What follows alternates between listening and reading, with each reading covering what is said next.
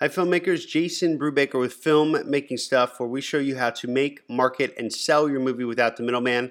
I'm talking to you from sunny Southern California. I'd like to welcome you to the show. Today, I want to talk to you about how to sell your movie on Amazon. Um, if you're ever wondering, like, oh, there's all this cool stuff on Amazon and Amazon Prime, and you're wondering how you kind of crack into it, you know, you're not alone.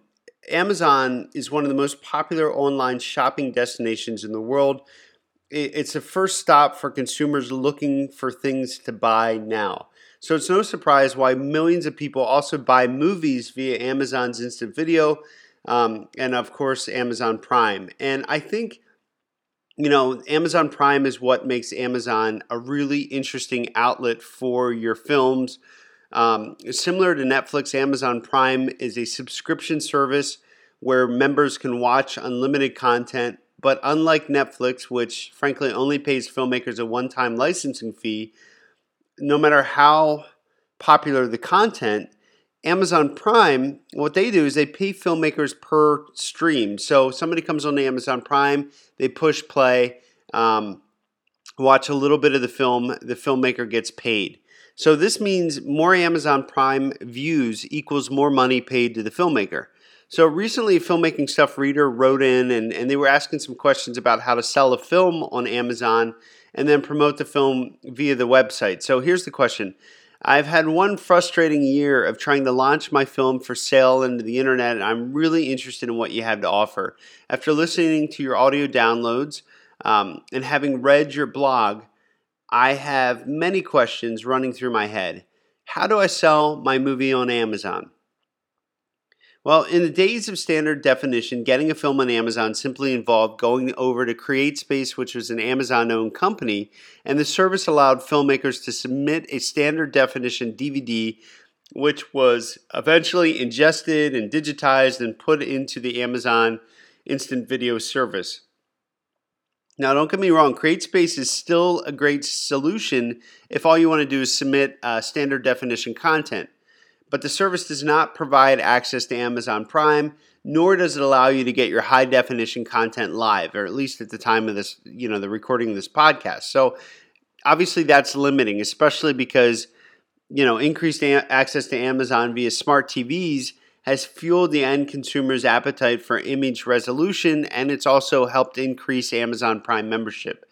So if you want to submit high definition content to Amazon and also access Amazon Prime, then you'll need to work with an Amazon approved aggregator.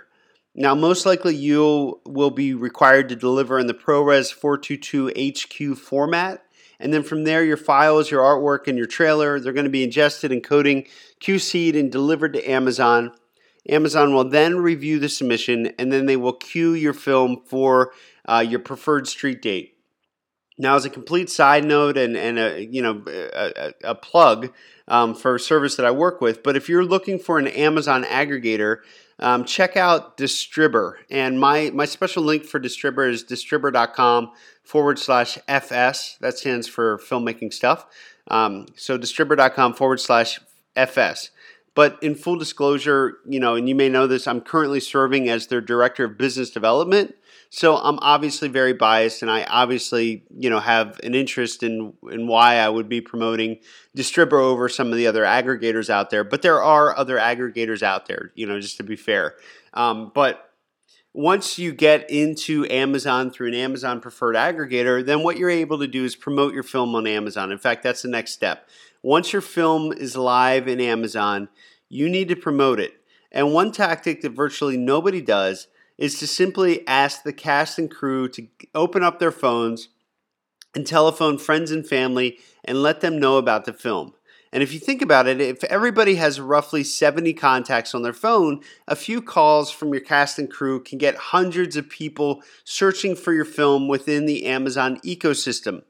And the goal of Amazon or the goal of your activity within Amazon is to get enough stuff going from your friends and your family so that your film gets ranked in Amazon's referral algorithm. So, getting included in referrals helps you expand your footprint and promote discovery well beyond your immediate network. So, in addition to telephoning friends, I also recommend you refine your film website uh, to promote sales. One way to do this involves creating a homepage that lists your film's title, a tagline, some quotes, the trailer, and a big fat buy now button. And that button can then be linked to your page on Amazon. And if you don't yet have a film website, I recommend researching uh, moviesitehost.com, moviesitehost.com. That happens to be my affiliate link for Bluehost. Um, they will pay me if, an affiliate commission, so you know full disclosure there but it's the same hosting company that I use to, to make all of my websites, and I really enjoy their customer service. So, you know, for what that's worth, uh, moviesitehost.com uh, takes you over to Bluehost. And if you need additional help, um, one of the things that I offer, you know, and, and, as you know, I've been working in film distribution for a really long time, but you could check out my guide at howtosellyourmovie.com. And once again, howtosellyourmovie.com. Anyway, I hope uh, this filmmaking podcast has been helpful. Once again, I'm Jason Brubaker. I'm talking to you from sunny Southern California. Um, and this has been another filmmaking stuff, filmmaking podcast. As always, take action and make your movie now. Talk to you soon.